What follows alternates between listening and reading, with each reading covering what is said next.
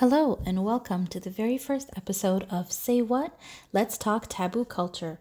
I'm your host, Dana, and this podcast is going to talk about things that people are uncomfortable talking about, specifically in the Middle Eastern and Islamic communities. We are going to talk about a variety of topics, with our very first topic being way up there on the taboo scale sex.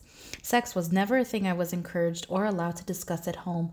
It wasn't something I was allowed to ask questions about Everything I knew I learned from friends at school or shows, music, etc. However, this is a topic that should be discussed openly and safely with our children. Discussing this with me today is my dear, dear friend. We go way back, her and I. I've known her for around 15 years. We have so many memories together, and I'm so lucky to have her be a part of my life and so honored that she's going to be on my very first episode. She is one of my best friends. She's incredibly intelligent and well spoken, and I can't wait to see what she brings to the table today. Without further ado, please welcome a very special person in my life who will remain anonymous this episode. Thank you all for listening to the first of many conversations we will have to challenge and change the narrative together. So, how long have we known each other?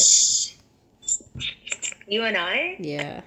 Um, a little over 10, a little under 15 years. Quite a long time. Yeah. You know that I still can't remember just, uh, how we met. I and I know you keep on reminding me, and I keep on forgetting because I just have a bad memory like that. So that's funny. No, we there's I could tell you like the first day we met, and then I could tell you like when we chilled, okay. which is like totally different. I met you in front of one of our really good friends' house back in the day. We were celebrating we were throwing two parties at the same time, and both of our friends thought they were throwing the parties for one another. Yeah. Yeah. it was like a hijab party for one, and like a I love you party for the other. and oh, they yeah, both thought that? they were oh, okay, now I remember. That was when I first met yeah, you. Yeah, I, I mean, I remember you getting out of a friend's car. I remember you at that party for sure. Yeah. I mean, I remember you one day on the swings. on the swings. Oh gosh. Let's not tell that story. we were like on like a Burnham Thorpe Park. I don't even remember where we were. But like, you know, I think we had like we had like some mutual friends and stuff and it was always like pleasant to see each other but yeah. i think the more time we spent the more we started to like you know open up but that was like almost 15 years ago i think we were yeah. we got pretty comfortable pretty fast with one another yeah. but it, it was definitely our mutual friends that like brought us together for sure yeah and honestly since then i think like like sometimes we will we would go like years without seeing each other but it's like nothing has changed like when we see each other it's just so nothing. natural and you know oh, like, oh absolutely I know that if I do need you, I just call you up and you're there, and like I hope same thing. Oh, versa. for sure, you're absolutely still like in like to this day, you're absolutely still one of my best friends, and it's crazy. Like the we think about like the type the the friendships that we made when we were like 18 years old, and like yeah. we actually started to become friends. Like we saw each other almost like every day, not yeah. every day, every other day for almost like three four years. Yeah, we you have know, a lot just of like always embarrassing stories. That's for sure. we were we like learned to drive together. Yeah. I mean, I remember when you hit the school bus and like yes. in empty parking oh, lot. Oh gosh, why do you gotta mention that now? On our first episode. I mean, like it's such a huge transition from just like hitting a uh, school bus in like an empty parking lot to like being something that like I trust to drive her two kids around in the world. Okay. I hit the school bus because I was trying to park in the shade of the school bus because it was a sunny day, so it was all for you guys, okay? it was in the center of the parking lot. It was the only car there, and it was like a two hundred car I was trying to get lot, in its so. shade, but I just went a little too close. I know. I know. I mean, but like it's such a long way to come from like hitting a parked school bus and it, it, to like driving your two kids to and from school and to and from everything, and just you know, you've always just been like somebody that I could rely on for everything. So I mean, like Aww. you you've always Same. been a really like good friend. Like see or not see, like I feel like we're still a huge part of each other's lives. You know. Yeah, for sure, for sure. Yeah. Um, so I'm gonna just talk a little bit about like how where I grew up and how I grew up, like what kind of home I had. So I grew up in a Lebanese household. A very cultural Lebanese household. Not so much religious, like strict religious, just very cultural. Mm-hmm. Um, and I grew up in Canada, in uh, Toronto.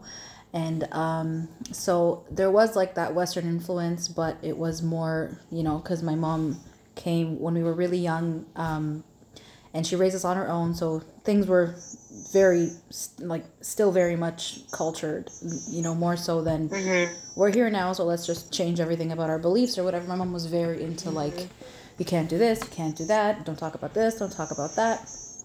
So that's Maintaining some of your your language and stuff. Yeah, you yeah. talk to like you talk to the Arabic at home and stuff. yeah, yeah. Um, yeah. And now that I'm a mom of two and I have my own home and I am raising these two little human beings, I have, like, my mind has grown so much since I became a mom. It's changed my life completely. So that's really the aim of, like, today's conversation is just to talk about things that we weren't allowed to talk about as kids that I'm going to have a space for my Mhm. kids to talk about. Um, Totally. So, and bringing like these two perspectives together because I know that I'm a mom, but you're not. So like having that kind of, you know, to see like what we do differently or what we would do differently, or like if you choose to become a mom one day, like what you would do with your kids. So why don't you Yeah. tell me a little bit about how you grew question. up? yeah. So how did you grow up? You know, uh, um, like what was the I vibe mean, in your house? um, uh, totally. I mean, like, um, I'm so happy to share that, and I have like a little bit of a follow up question for you after, but um, just in terms of like how I grew up, like you know, I was born and raised in Toronto. Um, I grew up in a small household. I was like raised by a single mom. I grew up with like two brothers, um, and like one thing that was like very prevalent in my household just growing up with like uh, faith, religion, religion, faith, and Mhm. like the faith of Islam and, and, and just like the Muslim deen. Um, so culture always like definitely took a backseat in my household, which isn't necessarily the um, you know the the case for everybody from my culture. Like I have a lot of friends that are Somali that grew up with a lot more like Somali influence Mhm. as well as um, friends who grew up with a balance and stuff. But in terms of me, I think that um, culture definitely always took a back seat. My mom always prioritized faith and religion.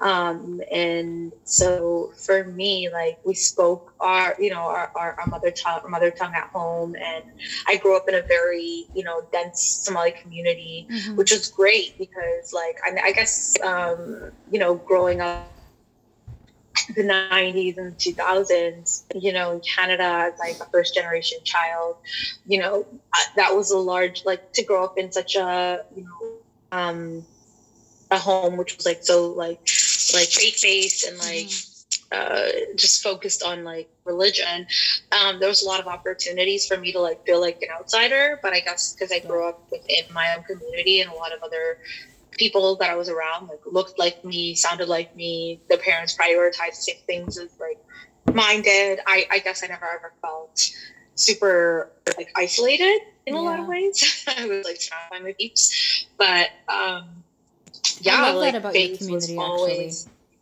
I love how you guys like created your own community that is Oh, outside of God. your original community. Honestly, though, like it's such a beautiful Yeah, thing to have that connection, you know, to like No, all it share the same culture and be kind of together. It is. Awesome. No, it is. Like sometimes I like kind of think back like at the awkward child that I was and like I just was so confident in like who I was who I was and like never like doubts because of like school or teachers, outside influence being like, Oh, what are you wearing on your head? Or like what do you mean you don't eat this? Like I, it was the norm. Like so to grow up in like um the West, like to grow up in Toronto, to grow up in the West, first generation like to have that blessing where you don't actually ever feel like an outsider Yeah. was definitely something that I, I I appreciated and like I do love my community like they know like how to come together for one another that's just something that's um I've always appreciated like Yeah. you could be the only Somali girl in a room and if there's like one other one it could be like an auntie or an uncle or a boy or girl or whatever like yeah. you knew you kind of weren't alone. Like somebody kind of always like had your back. But I was never like in a room with just one other one. I was like in a room where like we were the majority. So I guess I just That's never ever amazing. felt like yeah. yeah. no that's so rare it's so fortunate you know and like it's so weird to say like now that i like look back at it and people are just like oh we gotta create a space for one another like totally support that because i think about like the confidence that it gave me like just always having a space you know yeah but yeah. um yeah the in terms of like my household it was always like uh you know faith till this day like faith always came 1st mm-hmm. pre-culture and stuff. Language was always really important, but um, like culture, the parts of the culture that would we would take would be the parts that that like could live copacetically with the faith, yeah, and stuff. And the parts that couldn't, then they were like pre. Yeah.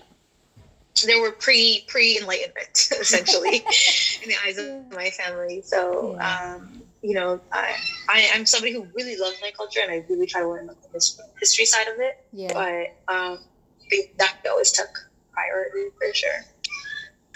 Okay. It's interesting because my my thing for you was like you had you had mentioned that like culture always like took precedence mm-hmm. and stuff, but um, what does that look like? What does the Lebanese culture look like when you take away the the like the emphasis of the faith, right? Like, what yeah. did that look like for you? So, my mom, she tried to get us into like a religious community. Like, she did try the whole Sunday school thing. Uh, every now and then she would try something like that, but it wasn't really instilled in us. Like, I honestly, I didn't even know how to pray until I was 14. I had no idea. Mm-hmm. Like, nobody taught me how to pray. And when yeah. I was um, visiting back home, my aunt taught me how to pray. And then I actually started praying then because I had no idea. And I was like, oh, this is what you say? This is what I have to do? Like, I have to wash how many yeah. times? Like, you know, I was like, what? Yeah. It's just so different. Sure. Um, but yeah. so, but my mom, she did, you know, still try to instill like the belief in God and everything, but it just wasn't like Absolutely. You have to pray, you have to fast, you have to go to the mosque, mm-hmm. you have to like it wasn't like that. That so, obligation. Like, yeah, exactly. So like the cultural aspect of our home was like we have to do things a certain way because people will talk. Or like, you know, like the way that I was raised compared to my brother was very different. Like my brother had so much more freedom than me because I was a girl and he, you know, was obviously not. yeah. Oh so my god. That's like gender roles is a lot to oh, unpack oh, yeah. culturally and religiously yeah. for sure. And I feel like, oh, it's like that that would be that would be a whole that yeah, no, that's gonna be a whole other episode. Don't worry. I'm gonna get a there. Book, yeah, for sure. I'm definitely and that's like I think that's that. yeah, and I think that's like prevalent like across the board. Like I yeah. think just gender roles like have um have always been a point of like contention for yeah. a lot of us like first generation children for sure yeah. um in terms whether you are from like a cultural like a family that like prioritizes culture or prioritizes faith or prioritizes both like whatever that ratio is in the household like gender roles have always been i think a point of contention especially for us like women growing up in the um, at least for my community or my culture like um again, the whole other chapter or book to unpack, but that I love that you touched on that because it's definitely something that, we share for sure. Yes, I'm sure we do. so speaking of um, the way that our homes were, and so we're both raised by single moms, which is a cool connection to have. Um, yeah, totally. But um, if you were to go up to, your to mom, single moms. Yeah, I know, right? Uh, if you were to go up to your mom as like a 10 year old, okay, or I don't know, even younger, I guess, and then asked her, Mom, yeah. what's sex? What would you have said That's hilarious. oh my God. So, one thing about me that has remained constant, one thing about me that has remained constant since like I said my first word yeah. was that um, I have like, I speak my mind. Mm-hmm. I, I won't say I don't have a filter because that would be an absolute lie. I have so many filters in place, but beyond, like with all those filters, things manage to like just spew out. And so, um, the younger you are as well, like the more innocent you are and the more open you are and the more curious you are. And yeah. I was a curious cat, definitely. Um, so although like, but I was also very self-aware growing up, and yeah. I was around. I grew up a lot around a lot of women. I grew up around a lot of my older cousins. Um, although I didn't have any sisters, I was blessed with a lot of women in my life that are very close to me, and I grew up around a lot of like just understanding the types of conversations that we, I was just very attentive. I was always like that kid that was like in everybody's conversation. Yeah. Like I was just always around my mom and her friends and, and, and my cousin. Like I was just always in everybody's like circle, just sitting there. so I think for me, like really early on, I kind of understood there was just topics that we on those topics that we did and you know you would be exposed to so many things like you know just media like i know it wasn't to the same degree that that that it is today but like you know media media is media it's, it's been present and you know we would start to see things and we would start to like understand things and we'd have so many questions because the more like we saw the more questions we would have. I was definitely somebody that was like what's this? What's that? Like did i have that? Like my mother. Oh lord. Um no. Also you never no, even asked her. I never, I don't think oh. I sat there and was like, Mom, like, what's sex? But I do know that, um, like, I kind of understood it a little sooner than a lot of people in my life. And yeah. I remember, like, one day, this is like, I never actually told this story out loud. um, I was like sitting at the kitchen table and I had like a dictionary, and I used to read the dictionary. It was fun. Yeah. weird thing I did growing up. And, um, so I was just going through the dictionary and I like found myself on like the letter S and I like found myself like just like oh. raising my finger down like the word like sex, you know? And like I didn't realize like my older brother was like standing over my shoulder and I was probably like six. Six? Seven, six, I don't know, somewhere around there. Like, yeah. I know I was a lot younger. It was like still our first apartment and stuff. And mm. um, I was like looking it up and I was just like reading literally the literal definition of like sex. It's like I'm like I'm like a six year old in like the mid nineties. Like, like, I was not like looking up Google, you know? Oh yeah, I know. Um so and he just kinda like like kinda like like looked at me and was like, I could see you, I hope you know that. and I like this like oh God. I like just like slam the book shut. Like, yeah. So fast. And I was like, I don't know what you're talking about, you know? and um like at that point, like I wasn't super ashamed. Like I was just like I didn't feel a lot of shame at that moment because I was like just curious and I don't think my intentions were like weird in, in any way. Yeah, um, no. I think I was just like heard a You're word and wanted to like look yeah. it up and like yeah, totally. Um, but then I also curious, and like that's the whole point. Like, time.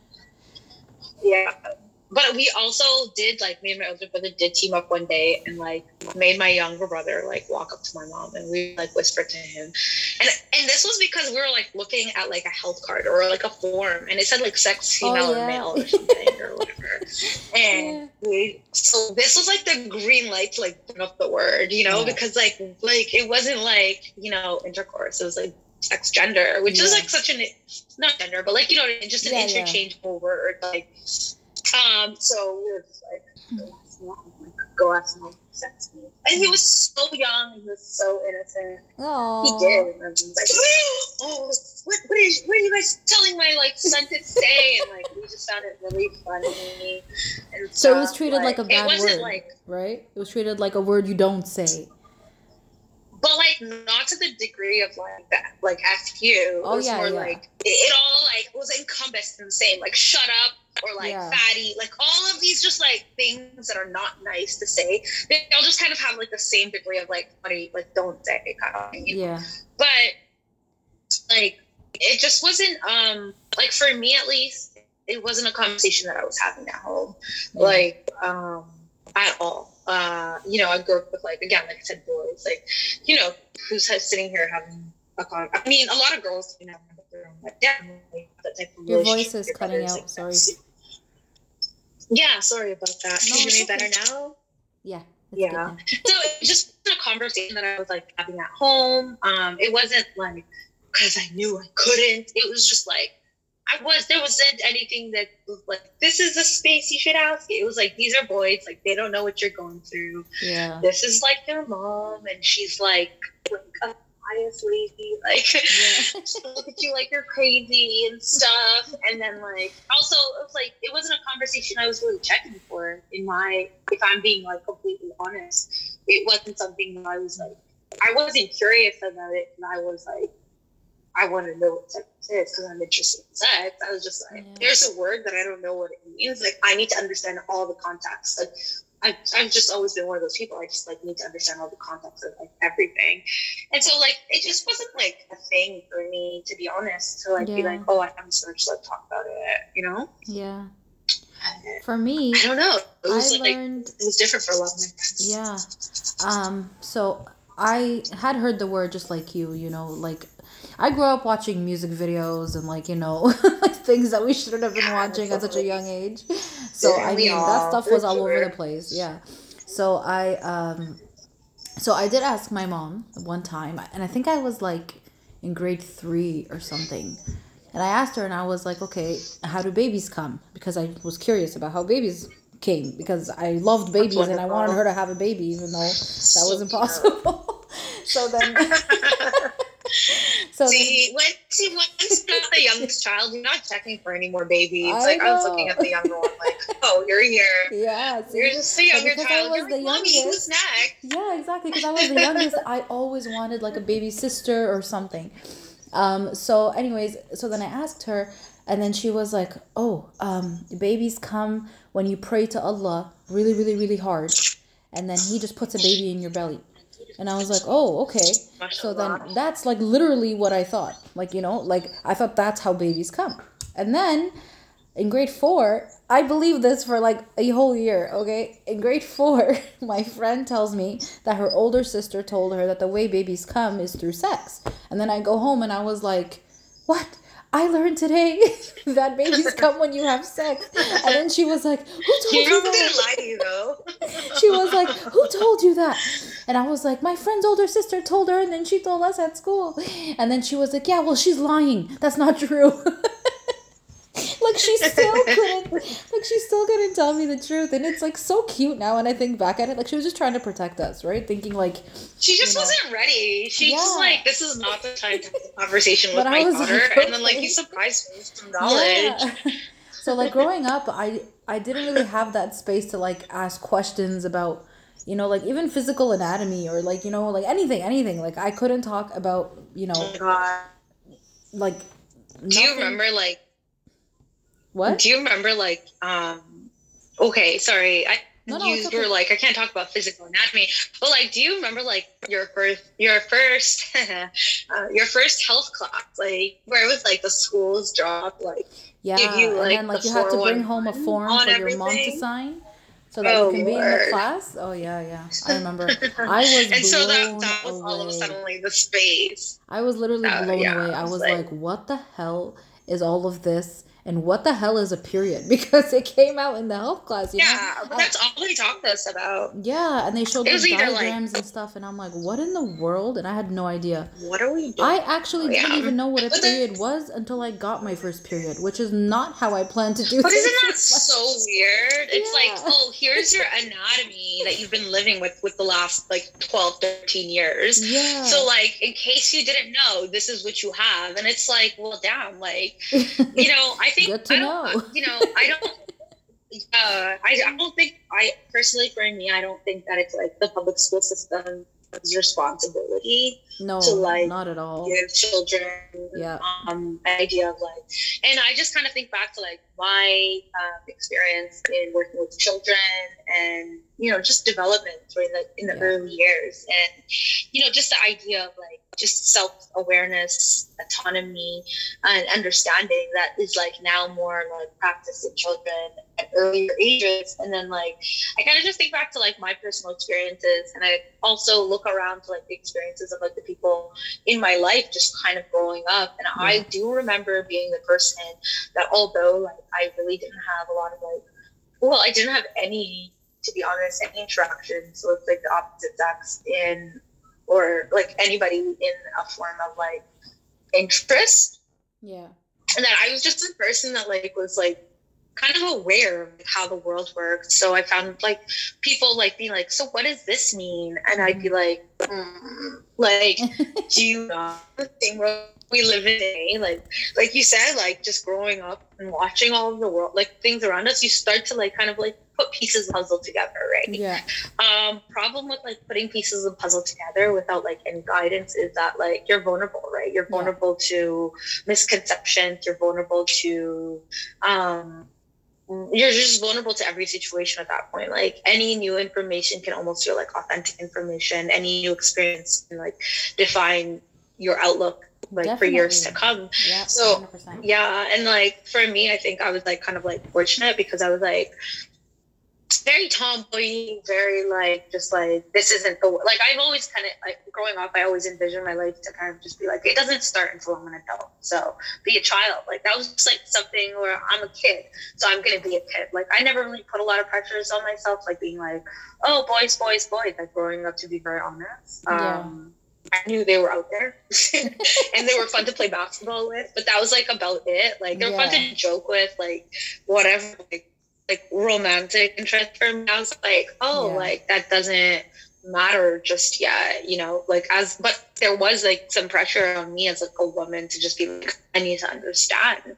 Yeah. Like I need to understand everything exactly. because I A need to protect myself, exactly. but B I also need to be exactly. I also need like, to that's what my aim is. Um unknowingly but mm-hmm. unknowingly, unconsciously, I would be like, I also need to know because I need to know for me in the future. Like, is that weird? Like, just to be like, oh, no. like it was just like I was just like gathering all my information. Yeah, no, it's not weird at all. Because the thing is that when we don't have answers given to us by our parents, we go somewhere else looking for them and then we get the wrong information. Like okay what you were saying about like it's not the public school system's responsibility 100% because it's mm-hmm. not. Like and i actually would prefer if they don't teach them anything because i don't know what they're teaching them. You know what i mean? So like yeah. i would like to have that conversation with my kids myself. So like yeah. my goal is like okay like for example okay something happened with my um, daughter. So one day she asked me what it's called because you know like she was taking a bath and stuff and then she was like mommy what's this? And then i told her. Yeah. I'm like that's your vagina and then she was like vagina? Like she couldn't say i love how you're like no yeah no even now you're like i'm like you're like i was like that's your vagina mama and then when i told family about this oh my god it was like i got so much backlash like what? How can you tell her what it's called? How dare you tell her what it's called? Now she's gonna go tell everybody hey everybody okay. look I have i'm like calm down. I'm like no.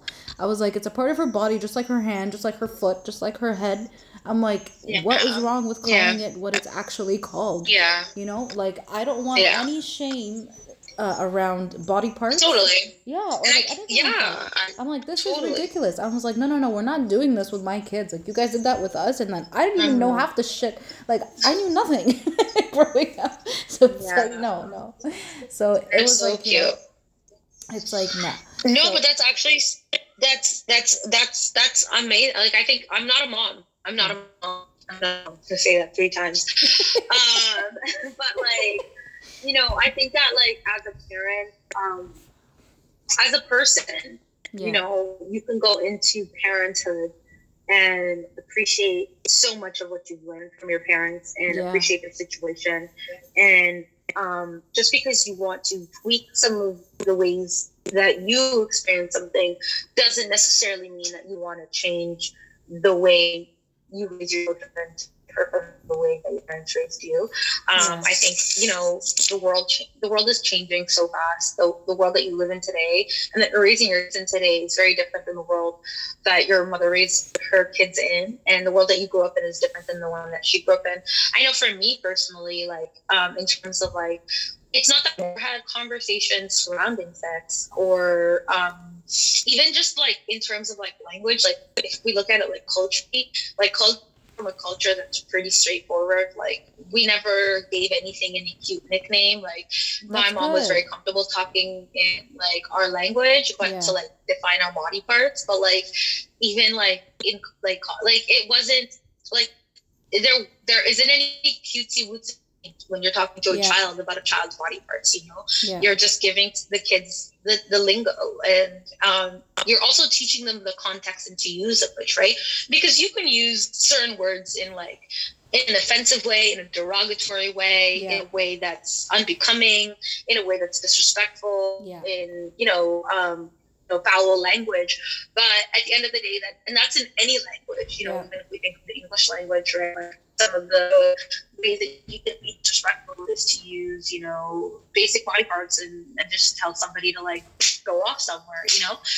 And and that just is for us to like redefine parts of one's anatomy Yeah. into a way where it's like uh, child appropriate and adult appropriate. One thing in my culture is that like children are like, you know, given all the context um, and and and they're expected to use it within that. Not to say they're not going to learn how to use it outside of that because they do.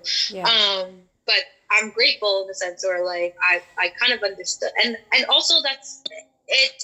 It's empowering as a child, like when you are using the same words as the adult is using. Mhm. There isn't any way for like an adult to kind of come in and I'm not gonna say there isn't any way because just because I haven't been through an experience like that, but it, it it did for me at least limit um the opportunities of of like somebody coming in and you know redefining parts of me right if Exactly. there was somebody that had like really bad intentions or anything Yeah. like that but in terms of like actual sex like we did have conversations about it but like in those religious contexts right so like i growing up that like um you know sex is something that is for marriage right um, yeah. so we talked about it in that way where it was like zina and um, obligation and Mhm. desire and like but it wasn't you know anything for a single man or a single woman so there was some you like uh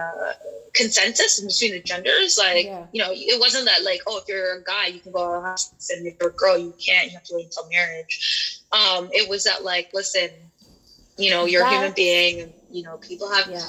pe- people have temptations Yeah. and um, at the end of the day it's your responsibility um, as a person to ensure that like you prioritize your faith and your honor and your dignity. So sex was tied in with like your honor and your dignity and your reputation and your respect as a woman.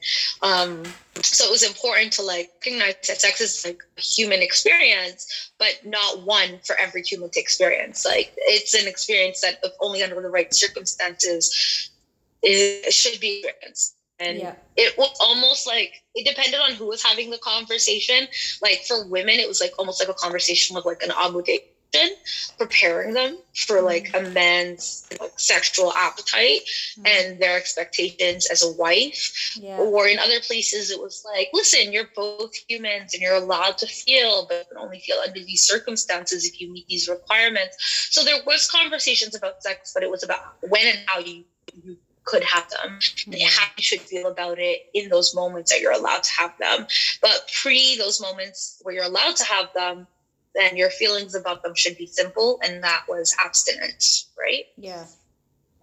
yeah Um, so one thing that's different in my culture is that it's not like they encourage the boys or the men to go out and have a bunch of sex with a bunch of people.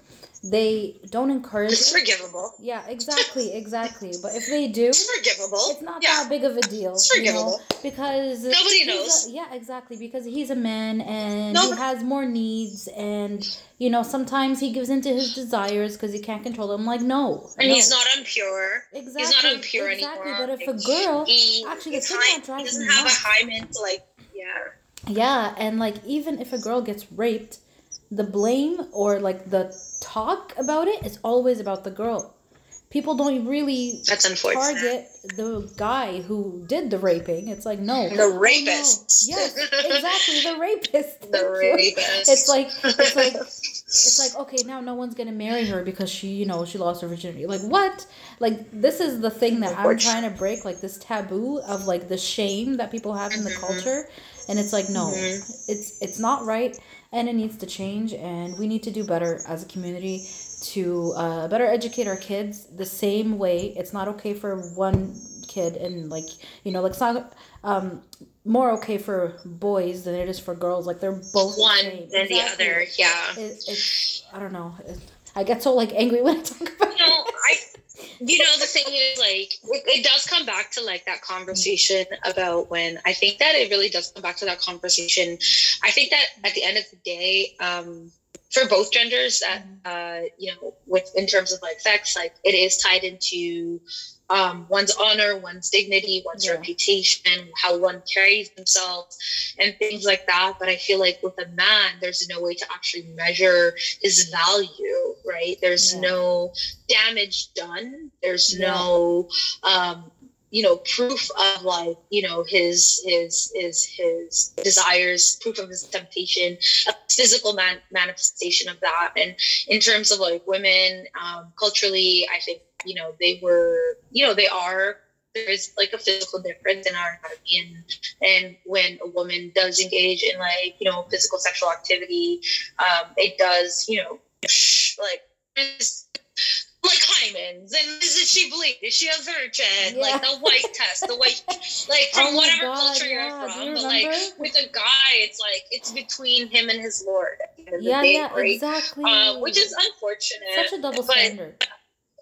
It pisses me It is. I I'm really yeah. I mean, I again circling like I was raised by like a single mom, and I'm really Yeah. grateful. Like in terms of like faith, like because it, like I said, like she's always like prioritized the faith for me, Yeah. and so with us, she kind of just raised us all with the same like kind of moral compass, you know, in terms of like, you know, zina is zina, you know, and like yeah. um, and um, the other one, I don't know its like name, but like fornication is like fornication. Like whether you're a man or woman, like the punishment is the same. in the eyes of Exactly. Allah and like you know, and and And then, like, when so they want to bring I up religion, like, it's like, show me where in the Quran does it say if men do it, it's not that bad, but if women do it, it's terrible. Like, wh- where? Where does it say well, it doesn't exist. exactly. That doesn't exist, Exactly. right? That's why But the like, thing oh, is, well, like that's why like, culture gets um, mixed like into mis- it, and then mis- it, you know, misdeeds or missteps mis- 100% but when there's like a physical representation of somebody's like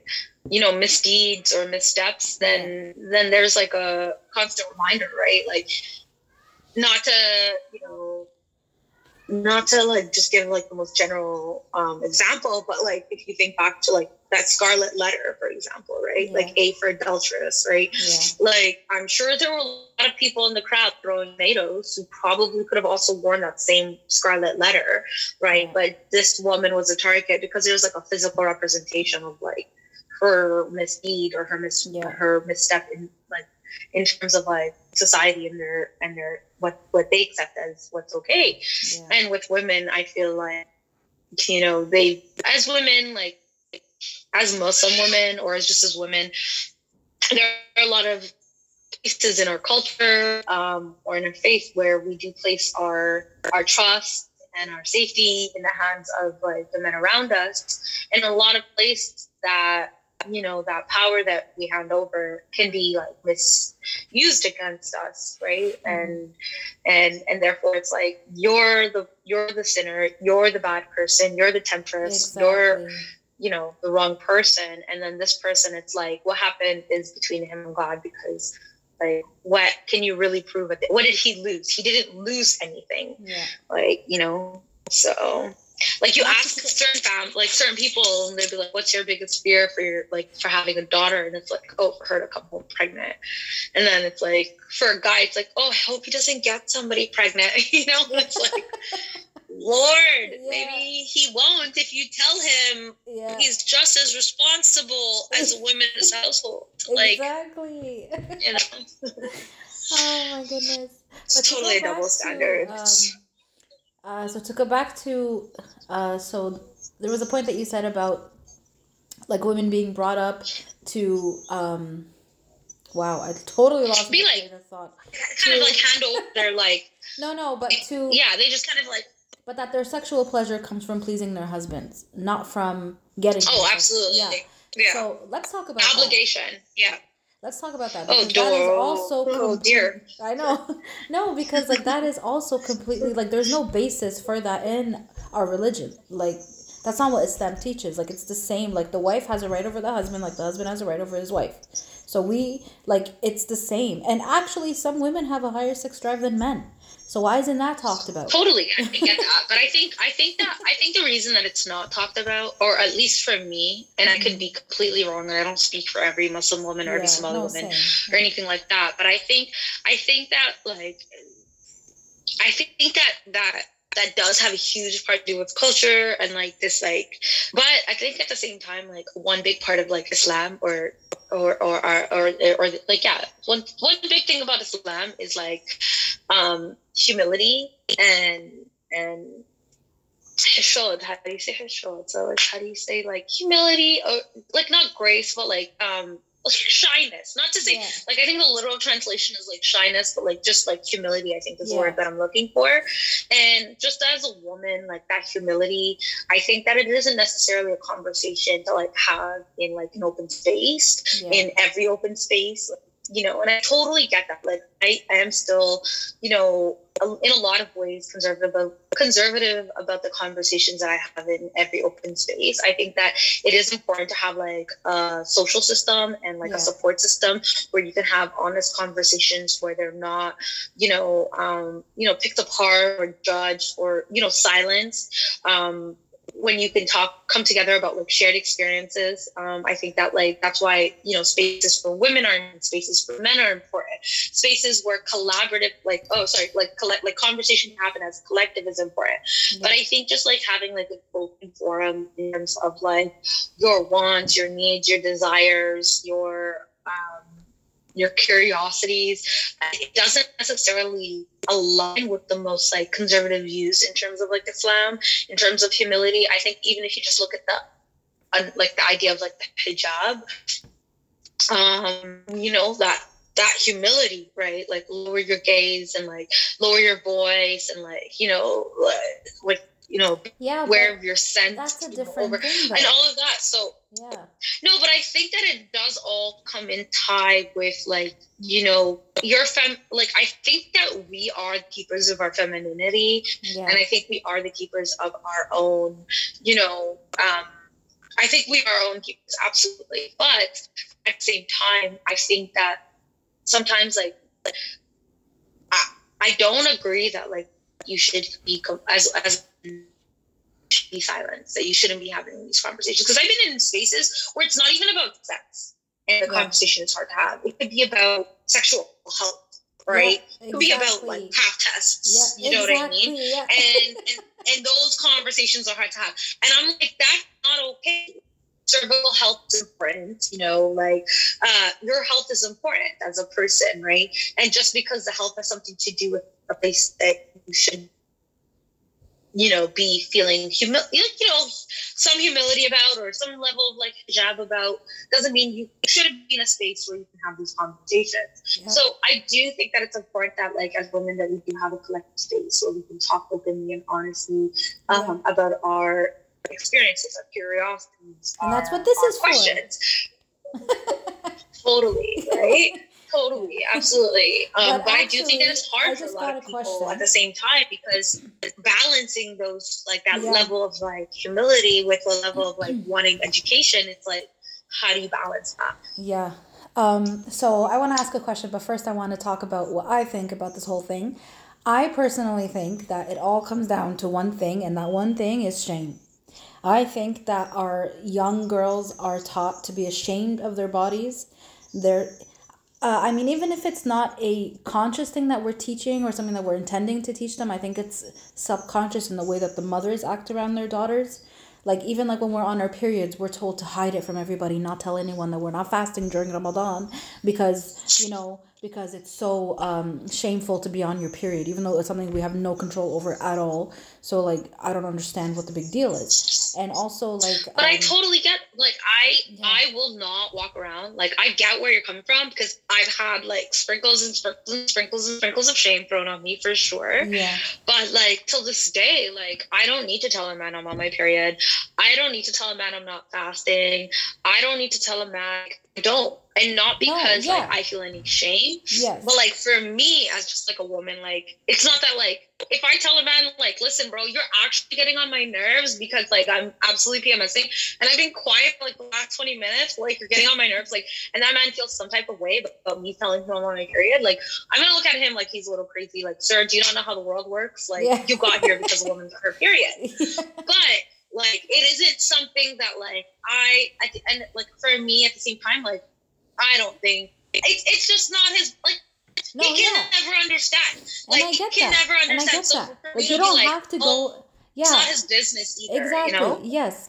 So you don't have to go and broadcast it to people like, "Hey, everybody, I'm on my period." No, Mhm. but my thing is that if you are on your period and it comes up as to why are you, you know, um, like why are you in so much pain, And you could be like, "Because I'm on my period," or like, "Why are you eating during Yeah. Ramadan?" Because I'm hungry and I'm on my period and I don't have to fast, so get off my back, kind of thing. Like there's so much shame around it. Like, how dare you eat in front of me even though I'm fasting? Like, no, like Mm-hmm. you know like you don't make the rules like you can't dictate like, totally. you know um But it's also like- not like no longer my like responsibility to educate a grown ass man who doesn't know yes not to question a woman not. why she's it's eating. not. Like, but it is sir, why aren't you eating? Because like responsibility. I want why I want to. yeah exactly I want to. You should but, fear Allah. So should you, sir. And like not talk to women. Please it move, is- move along. You know. but it is our responsibility to teach our kids about this so Our that, kids are a very different story. Yeah, totally. so that they don't grow up thinking that way you know thinking like oh my god like this is such a shameful thing and i have to hide it from the world and all this shit no like it, this is something that is naturally occurring that you have absolutely no shame like there is no shame in it at all and like um okay, like for example like the question that i was gonna bring up to you um because you said something that made me think of it how was the topic of tampons talked about in your house was that even a thing tampons. um, tampons are definitely not a thing. Yeah. Were you told that you wouldn't be a virgin if you used them? That there, that would- there would have had to be a conversation about tampons for me to get that message. Um, I looked at a tampon like, and I kind of just knew that I wasn't allowed. when I would be going to buy I was or something. so I can't use that. Okay, so, but like, don't get me started on tampons and how I don't uh, think that they are. Um, I think they're a complete horrible method of. I'm not saying that they're bacteria. great. No, no, no. to each sure. their own. But Yeah, like that's yeah. just me. No, no, I, like know. for me as a person, like they just never came up in conversation. Like I said, like I was self-aware pretty early on, and I got my Mhm. period a lot later in life. Um, I, I think I was like 14. Yeah. Um, you know, and uh, when I did, like it was pretty straightforward. Mother, there it is. Okay, great. Here you go. There was a ad, you know, and it was like we we both knew it was coming. Like you know, it's about damn time. Um, and and For me- and I just knew like tampons. Yeah. But I did have a friend, like even before I had a conversation like with my like I just they just weren't a part of my early period experience. Yeah. But I was like, you know, shortly after my first year, like that summer, I was in summer school with one of my really, really good friends, and I went to summer school, and we went to a public summer school to get our um, credit Yeah. uh, because our school had such stupid standards, and the seventy-three in English was not okay. Apparently, uh, but nevertheless, um, she was telling me she had a really big fight with her mom because her mom had had like tampons and her mom was just like not a virgin anymore but like the reason they were having such a big fight about it was because she actually just wasn't a virgin anymore you know and her mom like knew and, and this was just like another like thing for her mom to just kind of like solidify the fact that like Yeah. her 14 year old daughter just wasn't a virgin anymore and so to me i was just like so you just like like left them in the trash bin like who, who does that like you know like i was absolutely on her mother's side at the time i was just like like what do you mean? Like, she found your tampons. Like, how does that happen? Yeah. Like, why are you using tampons and just like littering them around your house? Like, at this point, like, you're asking for it. Like, that was my response to her, honestly, growing up. I was just like, you're actually that And yeah, like, yeah like, well, you suck like, at hiding the fact that you use tampons. Like, you know. Yeah, but like, it, it really wasn't even about just like, she thinks I'm not a virgin anymore. And I'm like, not. And she's like, I know. I'm like, and she knows. Like, she knows. Like, and it's not about the tampon. She knows about this boy in your life. She she's caught you with him. Like, this yeah. is just another confirmation for her. But yeah. like for me, it just wasn't a combo. Like I just looked for me, like, it well, was it was something. Yeah, for me, it was something I was never allowed to even think about trying. I did ask my mom one time. I was like, like, what are tampons? Because I don't even know. And then she was like, "Oh my god, don't ever, you know, like talk about it or like ask questions about tampons and like those are things that only girls who, who like, have looking, sex. Yeah, phallic looking. exactly. So like when I would walk through the drugstore and see like all the pads and the tampons, I would look at the tampons like they're you know from the devil, and I'm like, oh my god, I can't even look at these things. What are these things? And I felt like so embarrassed even looking at them. And then like when I had friends in high school That's that hilarious. used tampons, I would like silently judge them and be like, oh my god, they're totally not virgins anymore. you know? and it's so pathetic. It's like, what the hell? But it's not pathetic because, like, you know, there are different degrees to this. Yeah. Like, I had friends growing up that were not allowed to, like, ride bikes. Oh, who yeah. were not yeah. allowed to, like, ride horses. Horseback riding. yeah. And, like, I was, like, I was on every bike. I mean, I was up in you know, um, Toys R Us. My mom was the one buying me the bike, or I was the one like she was the one signing my field trip. Or like, you know, honestly, one thing I can definitely say about the way that I grew up, like she taught us everything. So she was just like, you guys know everything. I've taught you everything that I can teach you. Yeah. Like I also trust you to go out into this world, and like that helped a lot because like it kind of just like let me make like my own decisions. You That's know what amazing. I mean? Like whenever I was ready for something, like I was able to like be like, I'm making this decision because I as a person have like taking this much time to like watch the world, learn about it, you know, and and now I can yeah. like make my own decision exactly. and stuff. But like, you know, I mean, just that's so funny that you're like, oh, tampons, like because that was like a huge point of contention. I remember just being like, like in my first year of uni, like really, really good friend being like, so you're still using those pads, like you ever seen one of these? And I was yeah. like, oh, one of those girls, you know? exactly. Um, but like, like oh. the older you get, the more you realize like the whole hymen, the whole hymen conversation is like it's totally irrelevant. not yeah so stupid. Yeah, so it's stupid. totally stupid. But you know, I, I do appreciate like you know your point of view. Like I said, like you know, I'm not a mom and yeah. I don't have kids, but there are definitely conversations that I would have very differently with my kids. What would and you do differently? What do you just, think you would do? Okay, let me just say this. Okay. Some of the conversations I would have differently because I just really don't think I could have them as good as my mom did. Okay. And other conversations, like some of them would be because like she had them so naturally just because of how consistently like dedicated she was to like keeping us in the face of like upbringing. Yeah. And if I could, like, oh my god, that would be so nice. But like, you know, I just I don't know. You can't. It's like broken telephone. Like I don't know if I could do it like she did. Um, yeah. But other ones I would have differently because some of them for her did come from places of fear. You know, being like, you know, she like gave birth to me like nine months after she got to the country, you know, 10 months after she got to the country. So, yeah. like, having conversations with her, her children in an environment that she was like very new to, right? Where there were, where she was coming from places of fear um, I feel like I have the privilege where I don't necessarily have to come from a place of fear, right? Where I've like lived in the world that maybe she was scared of at one point in time. So, I mean, some of them would be definitely, um, you know, conversations in terms of, no, it's so weird. I any like really, really conversations where I was like, mm-hmm. oh my God, like that was uncomfortable.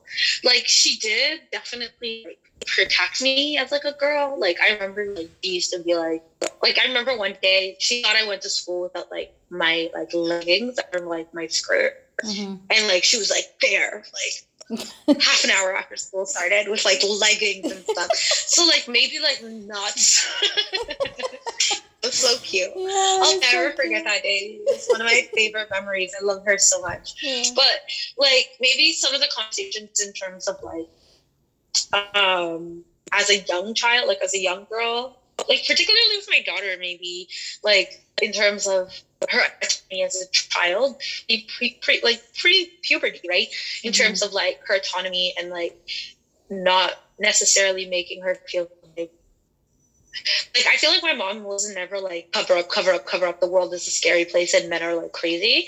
I think her Mhm. thing was like you need to like learn how to cover up because that's what your expectations are going to be when you're actually like a woman. Mhm. But I feel like maybe I would definitely give like my like maybe I would definitely give my my kids a little bit more time to like feel more like kids, right? Without Yeah. the responsibility of like That's being the thing, yeah. conscious of their bodies. Exactly. Like for me, that I also think Yeah, like we don't want to sexualize kids a lot of before ways. you know, like Mhm. But it did it it did give me a lot of ways down out because like I was super cautious. I remember being Yeah. put in like one or two situations as a young adult where I was supposed to be in like trusting environments where I like got the hell out of there. yeah, Like the hell out of there. And I, it was because of that. Like yeah, and I knew and like even till day I would still have done that because those those positions were uncomfortable for a young like Yeah. 14, 15, 16 year old girl.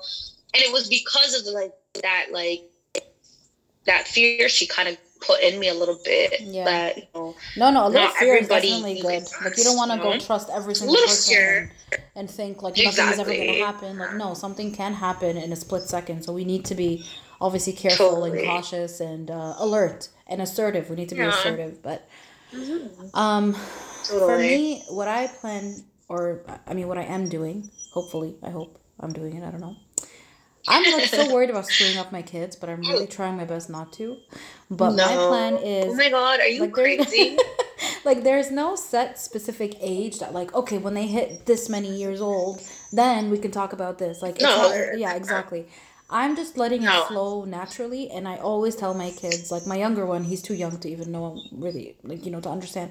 But like my daughter she's almost five and i always tell her she can ask me anything as many times as she wants at yeah. like yeah. you know like literally anything. Like there's no question that's off limits and we will talk about it so the way that i'm approaching it is that when they get exposed to it i don't know let's say like someone says something at school or they see something on tv or whatever that they're not supposed to see and then they get They curious. come yeah. Then they come to me and they ask me and then we talk about it. I don't think i would ever be like come Mhm. sit down and let's talk about sex because i think they're just going to come to me naturally and then i'm going to yeah that's so awkward. Yeah exactly. No no kid like i'm like a grown-ass woman if my mom was like come sit down and like yeah I'd exactly. be like, like, oh my god, like what are you talking about, woman? Like, can we like, can we watch like the Can we news? not? Like, can we talk? Like, what? What are you like? I don't think anybody wants to sit there and their parent be like, come here and let's talk about that. No, It's but, like, a oh lot my of God, mom, parents you're so do. awkward. You know? Yeah, but a lot That's of so parents do it that like, way. But I mean, you know, like if that works for them, because usually they do it when their kids are teenagers and they think they might be out having sex. Their They're like, okay, let's talk them. about it. Their kids hate them. Yeah, I know. Like for us, yeah, no, like for her, the way that I'm approaching it is I answer her questions age appropriately. So depending on how old she is when she asks a specific question, I answer it the way that she can understand, like you know, like simply and Yeah. you know, straight to the point. and I just answer that question Yeah. and don't elaborate because if I elaborate, she's gonna be like, "Huh? What's this or what's that? What's that?" So it's like, okay, No, totally. so that's how I hope, uh, in that way, because I I really believe that knowledge is power, and I want my kids to be able to make empowered decisions and to know when something is not right, like. You know, like you, for example, when you were in that situation, like I want them to be able to come and tell me, okay, like this person tried to. Oh my god, I like you ran to my Yeah. mom, and I was like, "Oh my god, do you know that guy?" Like, I like, ran to my mom, my my cousin, and they were like, That's "Good for you, you got out of there." Like, Yeah. it was like it was so weird. Good but like at the same honestly. time, like, I will say one thing, Donna. Like, I think you and I we do have like that shared experience that we talked about earlier, like growing up in like the single mom, Yeah. like the single fat, like single parent household Yeah. In both of our cases it was our moms. Um but you know i think and like you know all of our futures and you know what that what they will bring is like unknown and that's the thing. But i think um, if you look at like for example just your situation right now with your kids you know you do have um, a husband and a partner that's also a part of the house. Yeah. and again i know I don't have kids i have to like give this disclaimer every time i give any advice about children but just in terms of like my experience like Yeah. working closely with kids i know that kids learn a lot about from what you say but they learn the most from what they see Yeah. and um we also have to think about sex like understand that it's still at the end of the day no matter what like label we give sex it is still a relationship between two people whether it be a short term or long term relationship it is a relationship between two people. And kids learn from the most from like what they see so for forget sex right if you want Mhm. your kids to like talk to you and you want them to have like open conversation with you they need to also like see you having like open and honest Yeah. conversation in the spaces that they're in and that Mhm. like starts with like their parents right so if their parents are in the same household and their parents are having open and honest conversation it doesn't have to be about any like provocative Yeah. topic in Yeah. any which way It could be it could be about anything. anything it could be about like conflict resolution how Yeah. they laugh together how they fight how they joke how they get over an argument make up it like lays the foundation for how that kid's that. gonna fight how that kid is gonna make up how to have the conversation Yeah. and like you can tell them all the time, you can talk to me about anything, you can talk to me about anything. But if they don't see you guys being able to like talk about I'm anything, said then that, yeah. that's what they learn more. You know what Yeah. I mean? And so to me, I think that like that's the thing in terms of like communication. Like if you're if you're saying like I want to talk about like be able to talk to my kids about sex. That's one topic, but it all does come back to communication. So mm-hmm. it's like no matter what topic you want to talk to your kids about, you have to focus on like teaching your kids about communication. And like to teach your kids about communication, you learn so much about yourself because in your life, I want to teach some communication skills. So you look inwards at your own communication Yeah. skills and your own communication patterns, and you're like, God, I don't want them to see me fight like this. I don't want them to see me mm-hmm. shut down this way when I'm sad or emotional. I want them to see us like problem solve and things like that. So when you think about how to teach, how to like show them the best example of communication skills, then in turn, that's when they're going to learn the best communication skills. And when they learn open and honest communication and trust, they have that feeling of safety, then Mhm. any conversation, any topic is not off of limits, you know? Yep. Exactly. I mean, I don't have kids though. but I don't have kids. You're so funny. no, but I, I mean, you don't have to have kids to like, you know, say what you said. Like that's totally. like you're exactly I mean, like, right about I all of a it. child. Like, I'm a child of a family. So, like, I can still have, like, those opinions. And so I have my own. And then I can have, like, those other opinions. And, like, that full circle comes around, you know? Yeah. Yeah. No, but I love that you said that because it's so true. And like my kids see me and Ronnie bicker like all the time and then laugh all the time. Like Oh my god. our house is only like you know like it's all jokes and laughter and like literally wish you sometimes we're grumpy and then you know like, then we get over it but you know like yeah so they're totally exposed to all of that so i'm glad that i mean if that works i hope it works i don't know i hope so Yeah. Yeah And then at the end of the day, like, every kid comes out there, But, like, yeah that, it's such a good place to start. Just, like, that conscious awareness of, like, you want that. And, like, trust and believe me, like, kids feel that, kids see that.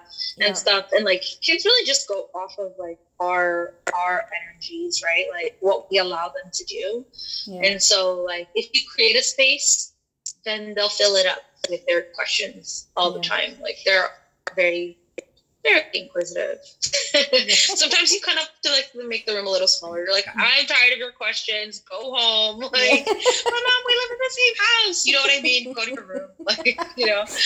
But no, they definitely fill up any space you give them with Yeah. like all of their curiosities. But even beyond that, like just as adults, to pass our own personal boundaries or our own like what we're accustomed to, right? yeah It's hard. Like, you know, they say that like let's say like you go into the grocery store today and you're going to buy like I don't know salad dressing, some bread, some tuna. Who the hell knows? Whatever you're buying, okay chances are you're buying the exact same brand that you like grew up eating. yeah That's right? true. Yeah. So like you can be like like and and it's just like you have your own like behaviors. You have your own upbringing. You have your own world that you like kind of grew up in, Yeah. and like you don't realize that you're passing things on. Like no matter how much you try like not to pass off or how much you try to pass off, like Mm. you're gonna pass off things unintentionally as a person, you know? And and the best thing that you can do is just be like conscious, conscious, constantly conscious of like the lessons that you're teaching them and like be the best version of yourself, which is so draining, so hard to do it all the time. But like, Tell me about you it. know. I Did you guys ever have like uh we're buying like this bread or this bread fight or like we're buying this mayo or this Oh. Like did you guys ever have like a brand fight Um, when you guys first No. got married? not like a. Not a Mm, fight, but like you know what I mean? Like Yeah, "Look, like we definitely had. this one or you got the wrong yeah. Yeah, yeah, so we definitely had preferences. Like sometimes, like when I would grocery shop and then I'd come home and then like he would not have tried what I bought, for example, uh, before, and then like same thing, vice versa. Like he'd bring home things and I'm like, why'd you get the store brand? Like, go get the brand brand. like, Yeah. know? Go yeah, right? Like go get like right? And it's like and you're like, whoa, right? Like what's But now, on? Like but what is now, this like because of what I've learned about the stupid industry, like I always go for store brand because it's the same shit.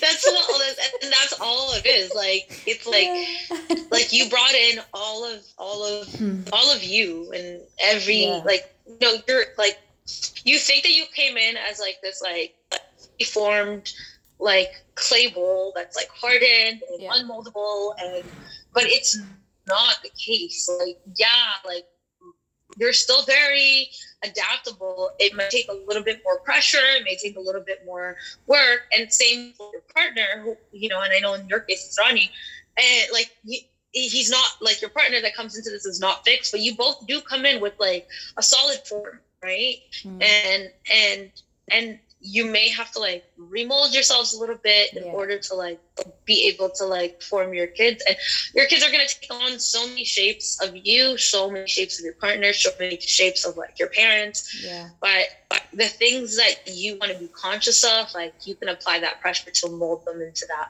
Yeah. not to mold them into that way but to like to like kind of leave them with the to just give them the space bit. to grow into whoever they want to be uh, in Yeah. a secure way like nothing that would cause Mhm. them you know any fear or whatever. And i love that me and Yeah. ronnie were both on the same page with that like about this whole taboo thing and you know like things being off you know like we can't talk about or ask about. We're both on the same page that that's not happening totally. in our home and that our kids have a safe space to always ask anything and talk about anything because we want them excuse me to be able to come to us. Like if something happens i want them to think okay i have to go and tell mama because she's gonna help me not my mom's gonna kill me you know? Yeah like it's it's so different. So i mean that's what we're trying to do and hopefully i mean I, aiming for. Yeah. Yeah. That's the I mean, if they have any ever doubts, like we'll have them think that they can call me and I'll, I'll call yeah. you. But I, I, um, I, I love that you're having these conversations with them. I, I don't know what I would do with myself if I had to.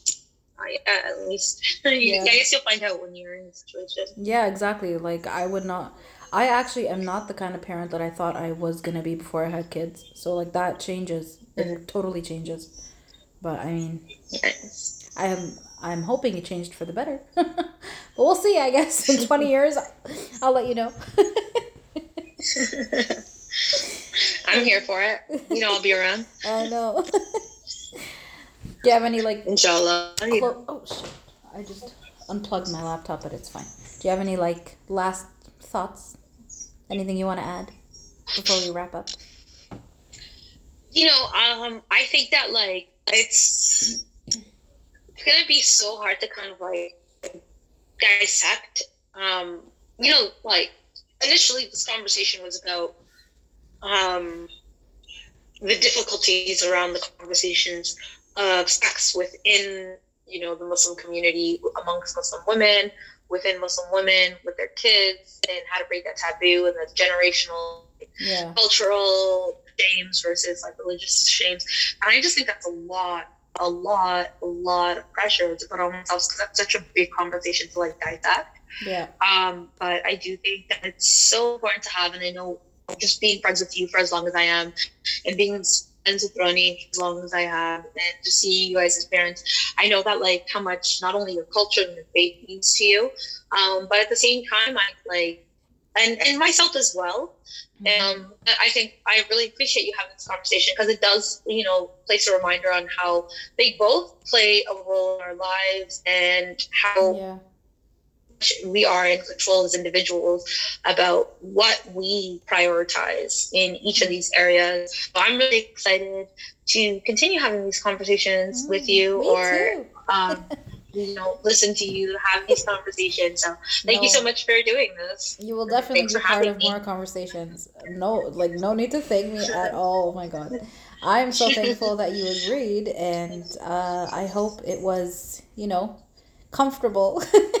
no, maybe there oh, were ah, some awkward so moments. I mean, on my part here and there, but that's okay. no, I always have better. a good time talking to you. I always have a good time talking to you. I'm excited. Yeah, thank you. No problem. Thank you. Thank you all for listening. That was such a great conversation. I'm so glad that we have a space today to openly talk about these things. And I'm hoping that more conversations like this are had so that we can change how it is for our cultures in the future. I encourage you all to go and challenge this with your family members or with your friends or with your kids and try to be more open about these topics if there's something that is a little difficult for you to talk about. I encourage you all to um, to welcome new opinions and to welcome new ideas. Um, I also want to put a disclaimer that I am not a scholar. I am not qualified to make any sort of religious rulings. I'm specifically speaking in all of these conversations from my own personal experience based on what I've lived in my life. And I'm in no way shaming or judging or telling people how or what they should do with their own lives or their own parenting, their own decisions, or anything like that that's just my PSA for the day. uh, thank you all again so much for listening, and I would appreciate any feedback so that we can continue to grow. I do apologize for the audio. I did try my best, but I'm new at this. I'm not very good at editing, but I'll learn and I'll get better.